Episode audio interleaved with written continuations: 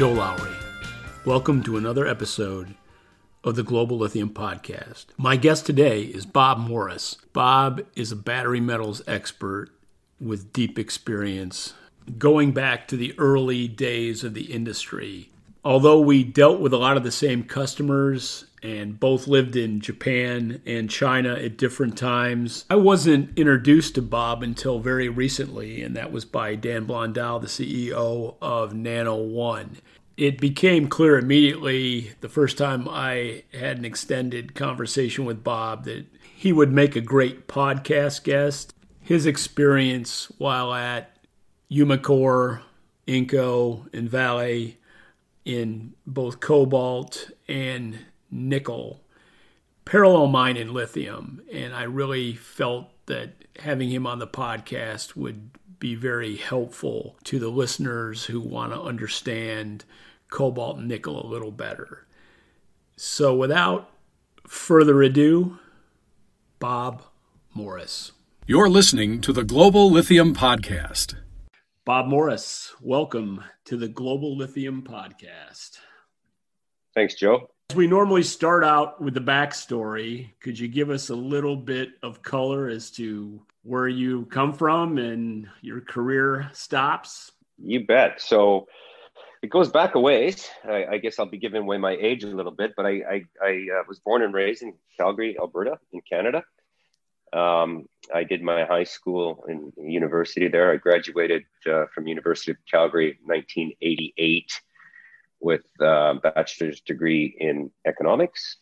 Um, at that point, after that, I drifted around for a little bit. Um, ended up, I guess, my first real job um, that had anything to do with with nickel or, or cobalt or battery materials was with um, a company called Sherritt International.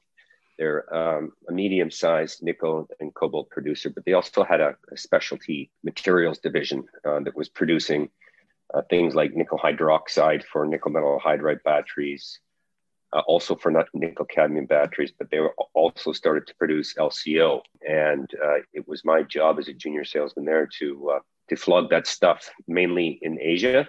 Uh, we call it English speaking uh, Asian countries, Hong Kong, more, or less the Asian tiger countries including um, Australia and New Zealand. Did that for a couple of years. Uh, the company was actually bought out by none other than uh, Umicore.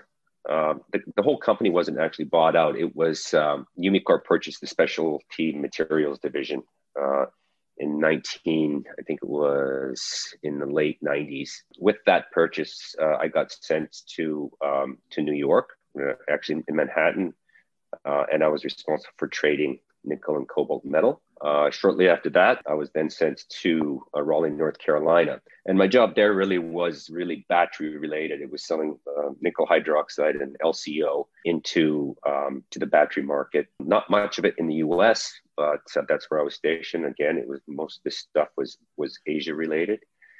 Um, after a two-year stint there, I, I was uh, kind of promoted into a posi- uh, more of a management position uh, with Umicore in in Brussels, their headquarters. There, I just got more of a global responsibility for what I was doing in in in, in the U.S.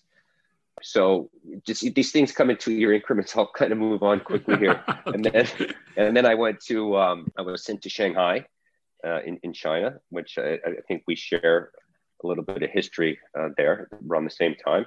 I was responsible for the entire, uh, we call the Greater China region, uh, China, Hong Kong, Taiwan mainly. Um, I was responsible for um, the uh, the sales and marketing division there, trading and, selling of all different kinds of materials that Umicore had to offer. Uh, 2005, I, moved switch companies. I went to Inco, and uh, after a couple years in Munich, Germany, I ended up in uh, Tokyo I think I got to Tokyo in 2007 uh, through to 2013, where I was responsible for basically everything that Vale and Inco did in, in Japan. We had a nickel refinery there. That was a great time, a, a great period in my life. I'm sure you can appreciate. And then back to uh, Canada after about a 15 or 16 year hiatus working with with uh, Vale, uh, heading up their base materials business unit for uh, regarding sales and marketing of nickel, cobalt, uh, precious uh, precious metals, platinum group metals, and copper. Uh, and I did that until 2019 when I when I took a retirement. All all of the stars aligned there for me to for me to go. We, we have all of these incentive, these long term incentive plans, and it, it, was just the right time to go. At 55 years old, you could elect to uh, to go and keep pretty much everything you get. And then I started uh, just a consulting company. That's what I'm doing now, Joe. Just working with uh, medium size, mainly mining companies uh, on anything to do with commercial related matters, uh, sales, marketing, looking at the market research and things like that. So it's keeping me busy. I originally planned to to work about four hours a day, but doesn't seem to work. Yeah. Never seems to work out that way. So here I am. That's it. Yeah. yeah. Okay. Well, and just so the listeners know, uh, Bob and I have had kind of parallel paths around the world. Bob's probably had a few more stops than I did, but what I've done in the lithium world, Bob's done in a, in a much broader field. So that's why I wanted to have him on the podcast, and that's to pick his brain about nickel and cobalt. And it was very nice of uh, Dan Blondal of Dan- Nano One, who we both have a relationship, uh, to introduce us. And so that's where we're going to go. You can pick your poison, whether we do nickel 101 first or cobalt 101. But what I'd really like to do is just frame the market dynamics, the sizes of the, of the market. Lithium's really small. My sense is that by 2025, battery will dominate lithium, maybe 90%, but I don't think that happens in nickel. Just run us through the basics and I'll just ask questions as we go. Yeah, so I'll, I'll, I'll try to frame this in, in, in terms of a, a battery reference. Um, what you were talking about with, with lithium, and, and I'll, I'll try to frame that for nickel. So, nickel, the total market size is about 2.3 million metric tons. And I think what's important to note about, about nickel is that 75% of the world's nickel goes into stainless steel, called 300 series stainless steel. Because of that dominance, what happens in stainless steel typically uh, happens in, um, in, in nickel. So it's what drives the market 100%. Other applications uh, for nickel are electroplating. So a lot of people, when you talk about, they say things are chrome plated. It's actually it's actually a, a nickel plating process that they do. A lot of chemical applications, including for batteries. Uh, and then you've got catalysts, and then you've got super alloys, which is similar to stainless steel, but these uh, special alloys are, are, used mainly for uh, jet engine uh, air, uh, engine um, production, where you need a very high, durable, and ductile metal that is very heat resistant. You've got this two, 2.3 million ton market. Uh, batteries accounts for about 170,000 tons as of 2020, mid mid mid 2020. You know, if you do the math, stainless steel is uh, still 10 times bigger than, than, than batteries. But I think the news here is is that we're moving into a new dimension, and as we'll probably talk about a little bit later on, the battery side of the uh, of the nickel business is not only capturing all of the attention uh, because it's considered the sexy thing to, to, to talk about these days, but at the same time, um, we expect to see tremendous growth uh, on the battery side to uh, eventually rival that of um, stainless steel. Tell me a little bit about the supply dynamic. How many major producers are there? What are the battery guys buying versus what some of the other uh, people are buying in terms of the chemical form or the, the, the I guess we would call it the, the, precursors in batteries? Yeah, sure. So w- we have typical mining industry. You've got um, probably four or five uh, very large players that are producing nickel, and most of them are uh, diverse, large diversified miners. Uh, so you've got Vale, which is arguably you can always de- debate who's the biggest, whether it comes from the mine, whether it comes from refine, but just for the sake of uh, ranking these, uh, Vale is probably the, the largest nickel producer in the world. And you have Norilsk Nickel, which is now called Nornickel, uh, out, out, of Russia. They've been around for a long time, as, as long as Vale and long, as long as Inco, you know, before that. And then you've got uh, BHP, BHP Billiton, and Glencore, uh, who also is probably in the top five. And then you've got some some smaller ones, but those th- those are the big guys. Most of the diversified miners are producing um, a nickel metal that can come in the form of a, a briquette, just like you would see, looks the same as you put on a barbecue, for example. And others are producing a kind of a, a pure a pure metal, a cathode, if you will. Vale produces a few other different kinds, but it, in, in a sense, it's all 99.8 um, nickel. So this is what the big guys are, are, are doing. Now you have a bunch of integrated nickel production that's going in stainless steel, uh, in stainless steel plants, particularly in, in China, that are using a, a less pure form of, form of nickel. Uh, it's called nickel pig iron. Nickel pig iron, for all intents and purposes, um, it's it's uh, a stainless steel feed. It doesn't have to be very pure, and the production cost, the cash cost to produce this stuff is, is, is lower than a pure nickel. If you divide this up, we've divided up what's called a class one nickel and a class two nickel. Class one nickel is, is, is loosely defined as having a purity of 99.8, and it doesn't have to be metal when you talk about class one. It could be chemicals such as uh, a nickel hydroxide or a, a mixed hydroxide which which are primarily used for uh, lithium ion batteries. And then you have the class two, which is anything less than 99.8 purity. Uh, and that's mainly mainly goes into uh, goes into the stainless steel uh, market where the purity demands are not so high and you've got about a 50-50 split so when we talk about 2.3 million tons market about 1.2 uh, 1.2 million is is considered this class 2 mostly nickel pig iron and ferronickel and then the rest is uh, either high purity metal or high purity nickel chemical version. And as we move towards the cathode makers, who's making contact with the cathode makers? Is it these big producers or is it smaller guys who are further processing it? It's a good question, and and I just have to say the answer to that is everybody. Um, if you asked me this, if you asked me this question two years ago, it, it would have been a little bit different. The cathode guys, I think they understand understand about battery metal scarcity. They understand a lot better now than they did before. And um, I think a lot of the big guys like Umicore, um, BASF, for example, they now deemed it a top priority for them to uh, engage with the miners uh, to ensure that there's going to be sufficient supply. I think even, I, I think, Joe, you, you know that in, in this whole, at least for nickel and cobalt, I, I assume it's similar for, for lithium, is that nobody really knows who's going to take the lead on nickel purchase or on, on these metal purchases. Is it going to be the OEMs? Is it going to be the cathode makers? Is it going to be the battery guys? Um, exactly. It's exactly and, and, the same with lithium. It's yeah. It, it's it's a changing story. Yeah. So every, everybody agrees that um, there needs to be that connection um, with, with, the with the miners, particularly the big miners. Uh, this is where the immediate supply is going to come from but there's also a lot of discussion from with the with the cathode guys, with with the with smaller independent producers, uh, startups, uh, junior miners. It, it's going on all over the place, and and quite frankly, things have not shaken out uh, as of yet um, in terms of how the supply chain is really going to end up at the end of the day.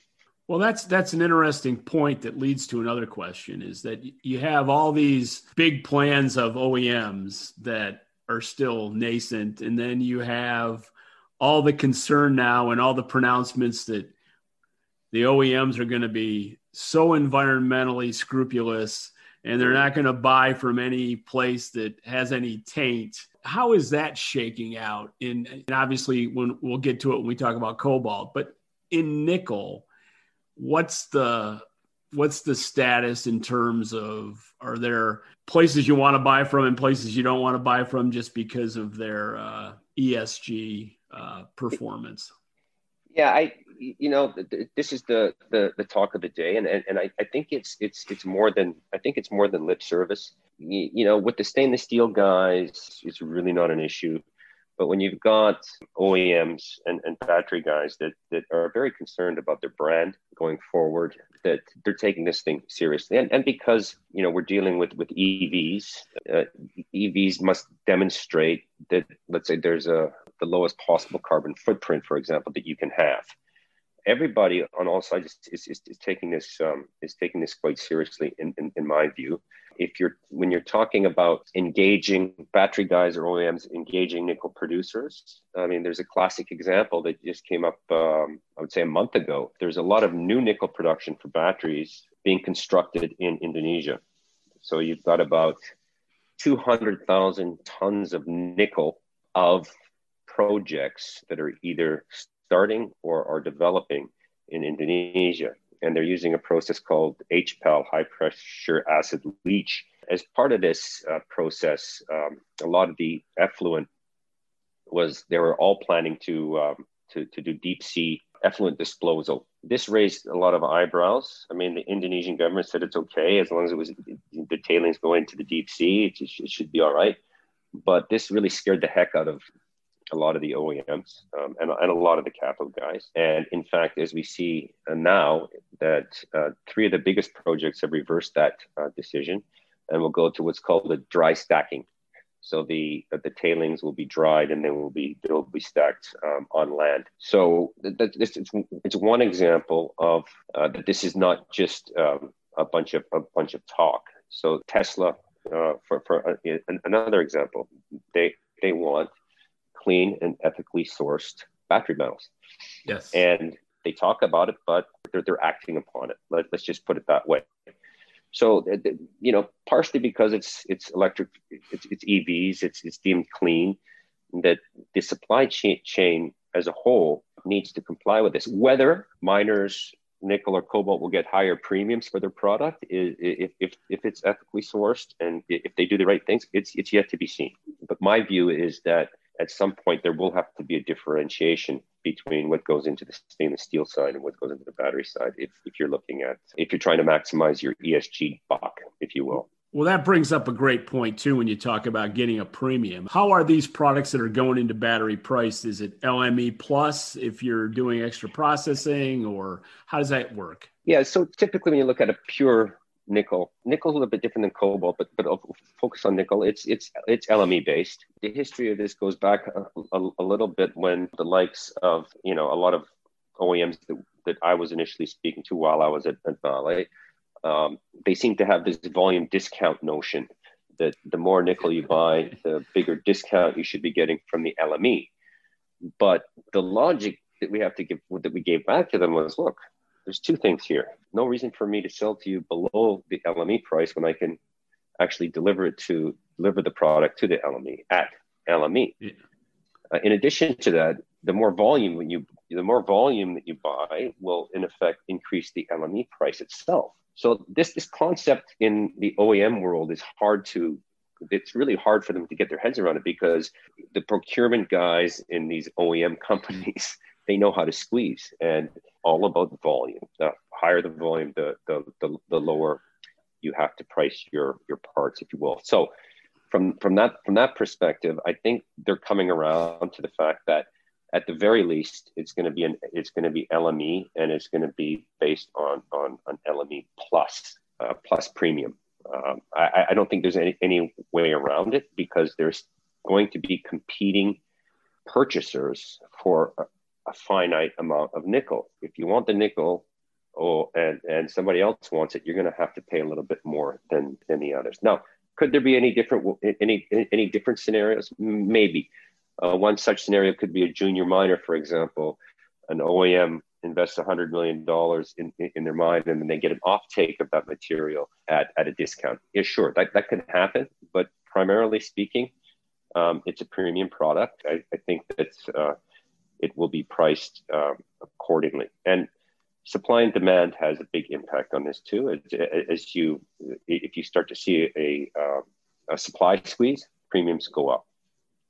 So what we can say is, is that in general, we won't be seeing discounts into this industry for, for nickel.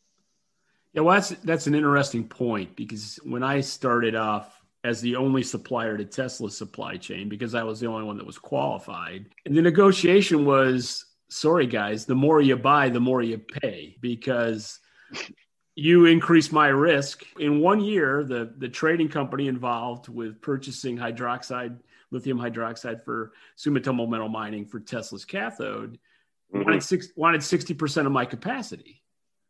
And I said, well, you gotta you gotta sign a take or pay and you gotta pay more. And they were like well no we should pay less. It's the exact same logic. And i and it's that's going to be an interesting scenario when the when the market of lithium turns back to shortages how those negotiations go because there is no lme for for lithium so it's all right. touchy feely that's a conundrum the oems have as they get more involved. But that's another interesting point that you made is who's going to be the buyer? The least the, the, people I last want to deal with are the OEMs because they're the yeah, yeah. they're the biggest hardball players. So it's yeah, it's uh, yeah, that's true. And I think light well lithium. I mean, I'm far away from from, from lithium, but if you look at cobalt, cobalt's cobalt's uh, an LME product, but there's no liquidity on the LME for cobalt. So nobody uses it. I shouldn't say nobody, but it's it's, it's not used very much. It's the, the um, Fastmarkets Metal Bulletin uh, publication price that is used, and I think there's a lot more flexibility around producers and, and buyers to find deals that can be structured in many different ways whether they link it to the metal bulletin whether they uh, they offer fixed pricing there's a lot of fixed pricing that goes on in cobalt and and just due to the fact that, that cobalt is dominated by you know three three suppliers uh, would indicate that you know there's just a whole bunch of different ways to to come together. It, it's a, it's a lot different than nickel. Well, let's segue into kind of cobalt 101 in terms of framing that market and how big is battery with respect to demand for cobalt. Uh, I know it's oftentimes a co-product, so it's it's a little different scenario than what you outlined for nickel cobalt's interesting. I, I, I, actually I've always had kind of a, a, a, love for, for cobalt, partially because it's it's it's much smaller. It, it's much more opaque. It, it, the total, I, I think the total total production in 2020 should come in around 130,000 tons. So tw- almost you know 15 or 20 times smaller than than than, than nickel. Uh, it's it's the reverse of, of, kind of nickel, such that batteries accounts for probably 65 or 70 percent of, of consumption now. And back in the day when, when I was in the late 90s, uh, I mean, it was batteries was hardly anything. So it's dominated by the battery guys. Interesting about cobalt is, like you said, it's it's um, it's it's almost exclusively a byproduct of nickel and copper. So supply and demand really it, it's it's it's demand inelastic. Let's just say that demand goes up for cobalt, you just can't you just can't start making more cobalt because you're dependent on copper and and, and nickel. Now there is uh, a qualifier to that, and that's the the DRC, the the Congo, um, where there is kind of artisanal mining that, that mines cobalt. And right now they're the swing producer. Cobalt goes cobalt goes to say 20 dollars a pound then that kind of flicks the switch for the artisanals to, to go in and start to produce more. So there's no really shortage of cobalt. I think the problem is really since it's it's it's, it's a byproduct, and number two, um, you know, you have this artisanal component. Congo's full of cobalt. Um, it's just can you get it out of there uh, properly and it can be ethically sourced. So, you know, the supply and demand dynamics, I would say that uh, the balance today, the market's quite balanced. There's a lot of expectations that there's going to be uh, shortages coming up um, uh, just because of EVs. If, if you look at the tr- uh, projected growth rate of EVs, and the projected chemistries that are going to be employed, uh, the battery chemistry, cathode chemistry is going to be employed in there, then a definite shortage is, is, is looming. Hence, all the talk about everybody's going to eliminate cobalt out of their batteries, which which is, I would say, half truth and, and, and half showmanship from a lot of the battery guys that just don't want to see the price go up.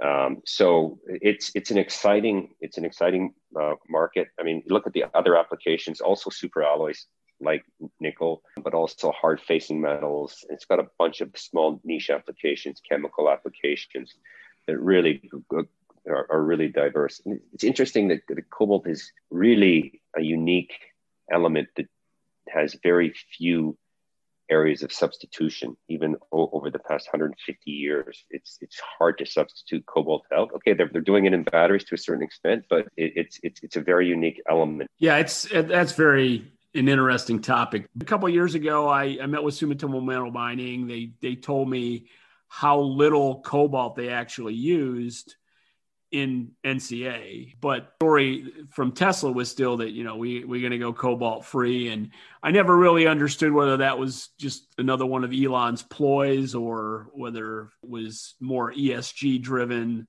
What's your perspective on that? What's your perspective on cobalt free cathode that's not LFP? It's hard. I mean, if anybody's reached the point you know to to do this it's it's uh, it's tesla i i think you know their 811 chemistry actually um, is is not really 811 it's it's it's the you know the last digit is probably 0.8 and going down to going down to 0.5 so they're they're they're doing it but, but one thing is is is um, what's important to note is that cobalt plays such an important role in, uh, stabilizing uh, uh, the, the battery um, and nickel itself is is extremely volatile so cobalt works to to kind of um, tame the thermodynamics that are you know that, that are in the battery. That being said, there's so much talk of 811 dominating the industry, but in fact, um, really that's not the case. Today, um, the vast majority of material that's being produced is um, is 622 or 532, um, mainly uh, because uh, 811 in itself is is harder to it's more expensive to produce although the elements the materials that are being used are, are, are cheaper and there's just just whole safety equation that cobalt right now is not hundred thousand dollars a ton it's still fairly fairly reasonable from that from that perspective there there is a movement to to high nickel cathode no doubt about it but if you were just listening to what's coming out on, on the press and from analysts, you would believe that we're already there. But I would argue that we're, we're not there. We're, we're still in the 622, 532 uh, category, and the movement is to higher nickel chemistries. I, I get that, but it's going to take time. So, um, in, in, you know, as, as we move forward, um, will cobalt be engineered out? I would say probably not fully over the next uh, over the next decade, um, just because you know from a electrochemistry uh, point of view, it's it's extremely important. Um, and uh, at the end of the day, it, it's a good news story because um, if if we were producing the 111 or, or 532, um, we would have a serious shortage of cobalt by 2024, 2025 which would would seriously jeopardize um, the the NCM NC the NCM NCA uh, um, you know batteries them, themselves they, they, would be priced out of the market.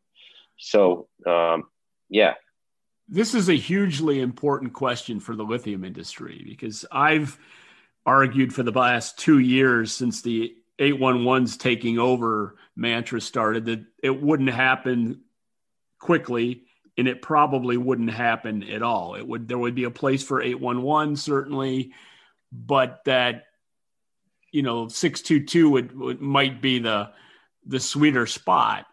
And and the reason that's important to the lithium guys is because if if if you go over 6, you have to use lithium hydroxide as the right. lithium raw material.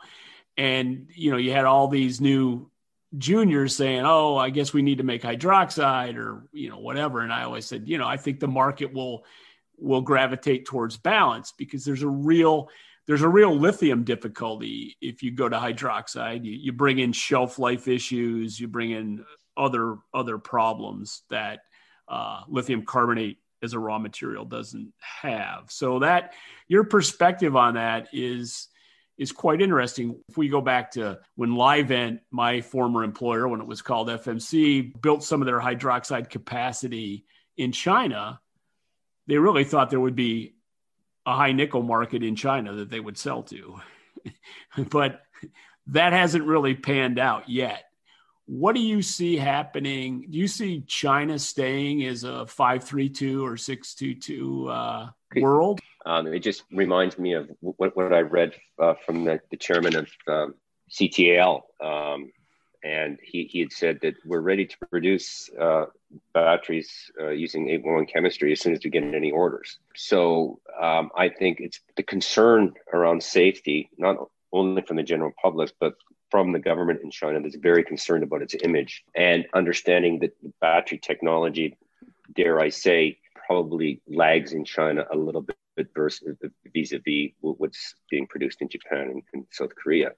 That um, the risk of uh, implementing 811 uh, is far higher than producing uh, 622 chemistries or, or, or 532 chemistries, despite you know the uh, the lower en- energy density and, and, perhaps the, the less range that, you, that you're going to have in, in the vehicle. So, in, my view is, is that we won't be seeing um, uh, a run up to 811 uh, in, in China in any really meaningful way. It may be on the out uh, on the on the fringes, but and especially as we will discuss later with, the, with LFP coming in, I, I just think the, the risks outweigh the, the, the benefits at this point, and um, the, the Chinese producers understand that. Let's stay on the kind of the CATL topic. Yes. Uh, you made a comment on LinkedIn recently that I liked that battery chemistry is a slow moving game and there are no magic bullets. People have been writing the epitaph of LFP for some time, and then we see both CATL and BYD come up with novel ways to deploy LFP. Mm-hmm. It, it, they didn't really I, so much improve the cathode as improve the I think the battery pack design. But could you comment on on that and in light of this whole theme of if you have better LFP, that changes the whole nickel demand profile too, or could in in for sure for sure, Joe. I mean, I'm a little bit guilty of that because I, I kind of wrote it off as well, LFP. It's just because you know you, you, when you work for when you work for a nickel producer, you tend to be bullish, and you know I've, I've tried to refrain from that. But okay, the, the issue with, with, with LFP at the end of the day is the theoretical energy density. It's it's much lower than particularly for high nickel cathodes. That being said, um, you know with the innovations they've done around uh, the packaging and the announcement that, that it's going to be used, the LFP batteries will be used in the uh, Tesla Model 3 that's being produced in China for so some of the shorter range ones. Um, I think it's proven that it's, it's, it, it has a place. And, and, you know, the obvious place is, is probably may not be um, mid to high performance range, say automobiles or light duty vehicles, but certainly buses and for stationary um, energy sources I don't know if you can beat it uh, because the raw materials are obviously iron is cheap. It's you know it's cheap as dirt, but the uh, manufacturing process is, is not any any lower. But there's still quite a significant gap between you know between the cost if you're c- comparing energy densities or you're comparing usages. There is a, a big financial benefit uh, in implementing LFP in those applications that um, works well and uh, it, it's a lot. Um, it's a lot. If you're taking heavy duty, you're, you're, you're taking buses, uh, you're taking a lot of stationary. That's a big chunk of the gigawatt hours that are going to be produced over the next decade. That being said, I, I think that there's going to be plenty of uh, business to go around for the nickel and the cobalt guys, as, as, as well as the LFP guys. So I, I, think it's a good news story at the end of the day. How it impacts nickel and, and cobalt going forward, I think um, projections uh, uh, have to come down over the next decade to where they thought it was maybe two or three years ago. But the, the point there being is that every year the projections go up so high that, you know, in fact, it's still going to be a, a big boon for nickel and cobalt suppliers going forward, even if LFP takes their rightful place in, in, in the battery world? Well, as somebody who's been around the battery industry for a long time, I'd just like to ask you your perspective on projections. I used to always get grossly overdone projections uh, from my cu- my customers. Yeah. And if we have anywhere near the kind of demand people are positing for 2025 and in 20, 2030, it's going to be a very interesting world. But I'm, I just kind of want to bring this back to LFP also, because when I would listen to people talk about, well, outside of China, everybody's going to want a high range vehicle that requires high nickel cathode. And I always thought that was very short sighted. I think, especially people in, in North America, tend to have range anxiety. They tend to drive longer distances in commutes and the way they think about going on vacations. But it seems to me that if you have uh, an LFP vehicle, that's in the mid range that has a reasonable capacity, you know, the projections for all these high end vehicles may be uh, a little skewed. I just wonder mm-hmm. what your thoughts are on on that idea. Yeah, well, I mean, if you look at the industry uh, as a whole, I, I, think we're in a perfect storm. I always say that the trains left the station, so I, I think regardless of the chemistries at this point, you know, we're, we're looking at, at 25 to 35% annual growth rate for the next decade, which is astounding. And, and the only way that that's not going to happen is if, if there's a, a, lack, there's a, there's a big problem within the supply chain that they can't achieve it. So the governments around the world are, are, are supporting this. Uh, you know, it's still an infant technology. It will come to outperform in every way, shape, or form an ICE, an ICE vehicle. Uh, it's just a matter of time um, and as costs come down, that's that's that's going to be um, that's going to be the, the the ultimate driver of it.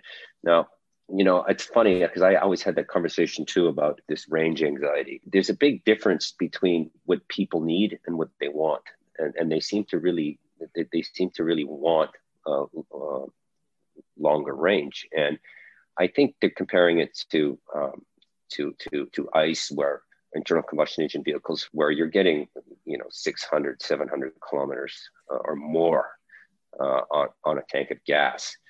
Uh, and, and and and people want to do that with uh, batteries.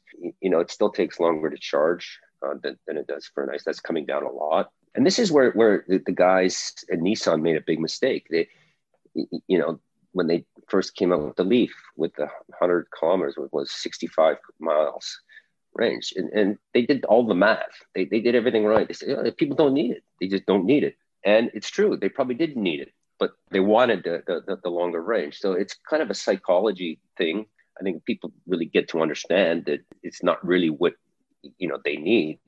Okay, sure, it may it, it may change, but, but you know, I think people aren't going to be comfortable until they're getting six six hundred miles, five five or six hundred miles uh, to an end to end charge. Um, uh, I mean, uh, I, I was my next car is going to be electric, and and uh, um, I don't want anything under two, 200 kilometers, and I'm semi-retired. I think it'll last me a week, but it's just imprinted on me that um, this is what I need. Japan's another interesting scenario where they don't seem to be interested in electric cars, which um, I think is going to come back to, to bite them big time. Each each area has different requirements and not only requirements for range, but for also cost, right? What, what they can afford. There's going to be, uh, I mean, like I said, there's going to be chemistries for, for, for everybody. I think that people have underestimated LFP uh, for the reasons that you just mentioned and we just discussed, but it's going to be a multi-dimensional world out there. Um, you know, suppliers, especially for uh, cobalt and, and, and, nickel, to my world, don't have anything to worry about in terms of the industry being uh, um, growing couple more questions. One, Tesla's battery day. It's been a well worked, uh, a, lot, of talk about it. Just wondered if you had any significant takeaways or or not. Yeah, so I I view this in terms of uh, looking at it from my world. They seem to do an awful lot of. They talked a lot about, hey, let's not worry about critical raw materials. Um, it's not that big. I mean, uh, you know, we're gonna we're gonna do our own lithium mining. I mean, obviously, you know way more about that than, than me, or that um, you know they're talking to all all the nickel guys in the world. We're going to reduce cobalt and we're going to reduce nickel. And to me, this was kind of uh, uh, I took it in a way maybe different than, than most people to say when you start talking like that, uh, you're really showing that you're worried about security of supply for for these um, minerals. You know, they tried to talk around it a lot, but I, for the seasoned guy that's in the industry, um, I came away with that they are pretty concerned about uh, securing critical minerals uh, for their batteries going forward.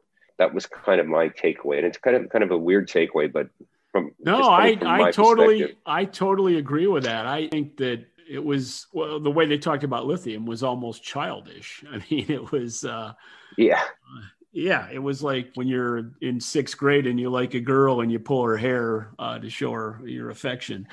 yeah. yeah. So okay, let's let's move on. I, I got another another perspective, especially given your background, is recycling. And I, I read something this morning. I actually put it on Twitter where you know Northvolt's aspiration. You know they're working hard on recycling. They say and their goal is to have 50% of their battery materials from recycled by 2030 and that makes absolutely no sense to me as a possibility it, it's a nice aspiration but given what has to happen for that to happen it, it seems difficult what do you, what do you think yeah i, I mean joe I, I really think it's simple math I, I know this from the stainless steel industry because you know in, in china uh, stainless steel scrap is a it, it, you know was non-existent because uh, there was no infrastructure. The same thing for, for batteries. You, you do the math. You say, okay, batteries got a 10-year life. Maybe it ex- or 12 years. Maybe it extends another two or three years after. Who knows? And then you look at projected growth rates for for, for, for batteries over time it's just not recycling is hugely important and it will happen and eventually it will sustain the market, but that's post 2030 uh, because it, you can do it on the back of an envelope. So I, I don't understand how, how others are, what they're trying to um, accomplish. Like in Northvolt, the, the math doesn't work. You know, if, if you know how long batteries are going to stay on the road, if you assume they have a say, say some after, like even even if, if, if there's none, you just don't get to the numbers that that you're hearing. It, it's a post 2030 game in my view.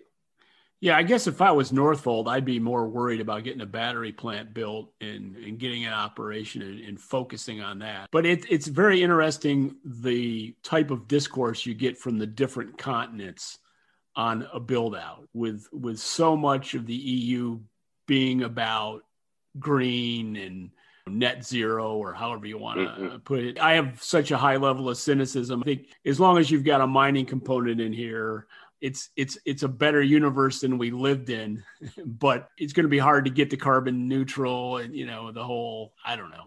It's yeah it's it's not practical in in my opinion. It's it's almost totally a- aspirational which is okay but um, yeah i mean i mean re- recycling is going to be it's going to be legislated um, and if not legislated in some areas it's the the oems are, are going to mandate it. So I think we can make assumption that you know these big batteries uh, they're all going to be recycled, even if they have to be subsidized, because depending on the metal prices, uh, recycling can be very expensive. If metal prices are low, uh, it, it, it needs to be subsidized. If they're high, you may be able to squeak out some profit. But I think we can assume that just about all of these will be recycled in some way, shape, or form. But when does it become a significant part of the supply chain is, is the question. All right. Well, we've been going quite a while here. Yeah. Um, anything that I should have asked you that I didn't? I don't think so. I mean, I always enjoy having a conversation. It was fun, and I suppose I could talk longer, but um, well, we got we got one more th- we got one more thing to cover. I always do a few okay. rapid rapid fire questions at the end. Okay. So first one, what is the oddest food you have ever been served in your travels? Um. Okay. I would say, well, it's not that odd. I mean, I've had, I, I don't know. I, what comes to, to mind is just the experience was uh, in, in 20 years ago in Taiwan, snake, um, where they cut the snake there at the table, and then I had to drink the uh, green gallbladder juice. Um, okay, well, that, that I'd say one, yeah. I'd say for most of our listeners that would probably probably qualify. You know, my oddest moment was being in Sichuan province and being served cat in a pig's stomach. And it's the only time I've ever refused to eat. I mean, this was this was actually after the first SARS. Oh yeah. And uh, they said, "Well, okay, we don't eat it either." which I, which I thought was interesting. All right, if you could live anywhere in the world outside of Canada, and you have, would you live someplace you've already lived, or would you live in another location? I I always dreamt about living in Hawaii. So in the U.S. and but specifically in Hawaii, I've never lived there before. I've never been there before. I've been just about everywhere in the world, but never there. I, I don't know why. My wife loves it there. Uh, so yeah, that's that's, that's a good answer. We get a lot of we get a lot of dramatic things, but uh, hey, yeah. I went on my honeymoon in Hawaii. It's a, I've been there a few times. It's a nice place. It's worth going. Okay, one yeah. final question: Who is your most admired historical figure and why? Oh, that's a tough one. Uh, who's my most I would say it would be Winston Churchill, partially because I studied World War II in university, uh, and I had an excellent professor. Just thought you know, how he came upon the scene and, and how he led British uh, in what might quite possibly where where the, the odds were massively against them, and his his his charisma and his leadership were very inspirational to me that answer is hard to argue with. I, I'm a big fan of Winston Churchill myself. So, all right, Bob Morris, thank you very much for being on the podcast. And I think we will end it there.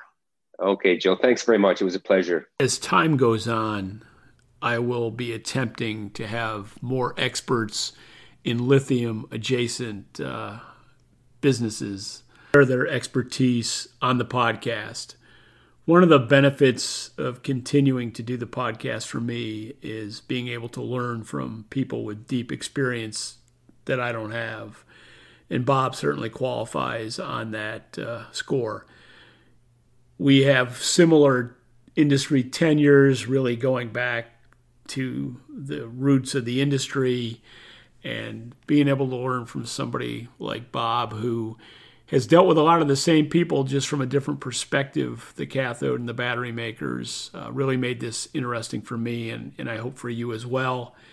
In upcoming episodes, I will be putting on a live podcast that was recorded a few days ago at the Panorama Minero Lithium South America virtual event where I answered questions and uh, Carlos Galley was kind enough to uh, facilitate uh, the questions from the audience. So it was a, it was a good session, and uh, thanks to Carlos. And then next week I'll be recording a life cycle analysis episode with uh, Alex Grant and Robert Pell, who have done a lot of work in this area. So stay tuned. There's more to come. Of course, I will continue to have uh, the best and the brightest from the lithium field on the podcast, but uh, do want to expand the purview of the podcast to keep it interesting and uh, give you the best possible insights into the battery metals area. Just one more thing COVID continues to rear its ugly head around the world. It's certainly uh, happening in the US. And as we go to the holiday season, there are a lot of people that are still in need. Global Lithium is up to $40,000 since COVID started to various food banks and charities that support the homeless, uh, women's shelters, etc.